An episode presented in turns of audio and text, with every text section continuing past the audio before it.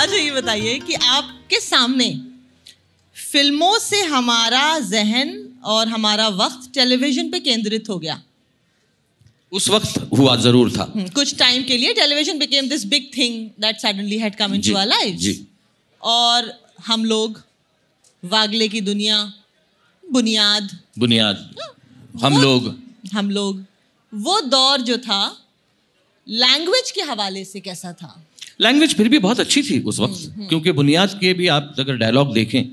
तो बहुत अच्छे डायलॉग थे हम लोग के भी डायलॉग बहुत अच्छे थे जी मैं और अ, तारीफ करना चाहूँगा महाभारत नाम की जो सीरियल आई थी हाँ उसके dialogue Sanskrit oriented dialogue Rahi doctor Rahi Masoom Raza साहब ने लिखे थे जी मतलब कृष्ण जी बोल रहे हैं और लिख कौन रहा है तो डॉक्टर राही मासूम रजा जा कितनी बड़ी बात है साहब कितनी बड़ी बात है आज हम ये कहते हैं कि हम लोग जो है वो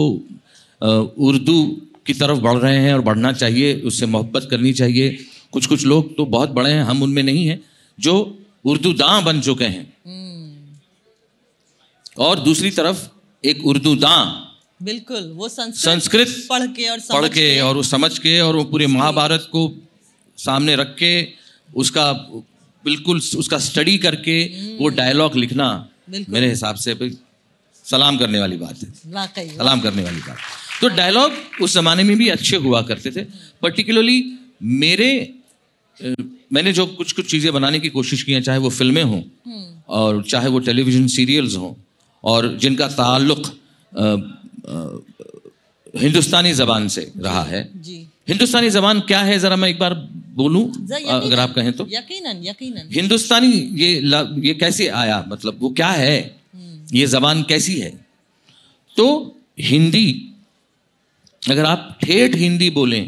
तो एक तो आपकी समझ में नहीं आएगी और दूसरे शायद आप हंस पड़ेंगे हो सकता है ठेठ हिंदी अगर आप बोलें या फसी उर्दू बोलें आप तब भी वो हो सकता है कि आपके सर से सर के ऊपर से ऊपर निकल चली जाए। जाए जब तक कि आपको उसके मायने कोई ना समझाए या बोलने वाला ना समझाए यकीनन लेकिन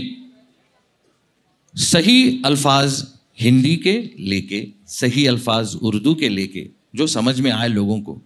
उसका इम्तजाज जो हुआ है उसका मिश्रण या उसका इन- अंग्रेजी में कहते हैं मिक्सचर हाँ फ्यूजन जो अगर हुआ है उर्दू में बड़ा अच्छा बहुत खूबसूरत लफ्ज़ है ना इम्तजाज इंतजाज। बहुत बहुत खूबसूरत लफ्ज़ है इंतजार तो वो करके वो एक जो भाषा तैयार हुई है जिसका इस्तेमाल हमारी एंटरटेनमेंट फील्ड ने करना शुरू कर दिया जिसको हिंदुस्तानी कहते हैं सही बात आपकी समझ में आया आप देख लीजिए मुगल आजम जैसी फिल्म में भी हम्म जो कि उर्दू जबान की फिल्म थी बावजूद इसके एक डायलॉग में यूसुफ भाई ने कहा था हम्म। कठिन शब्द इस्तेमाल किया उन्होंने कठिन ये कठिन तो टिपिकल हिंदी लफ्ज है बिल्कुल ये उर्दू लफ्ज है ही नहीं उर्दू में मुश्किल कहते हैं हाँ ठ लेकिन मुश्किल उतना डिफिकल्ट नहीं लगता सुनने में जितना कठिन लगता है कठिन तो फोनेटिक्स जो है वो हमारी इंडस्ट्री में बहुत मायने रखता है हम्म। आप देखिए ये ये कर, ये मेरा हक है ये मैं बोलूं और ये मेरा अधिकार है बोलूं सुनने में क्या अच्छा लगेगा अधिकार लगेगा क्योंकि उसमें एक डिफरेंट पावर है अब एक छोटी सी बात मैं करूं जी ये बड़ा खूबसूरत है जी ये बड़ा सुंदर है जी सुंदर ज्यादा आसान है सुंदर आसान तो हम्म। है लेकिन अगर आप इसको कह के देखें ना तो ये बड़ा सुंदर है मैं कहूंगा अगर आपको देख के कहना हो तो मैं खूबसूरत ही हम्म। हाँ। कहूंगा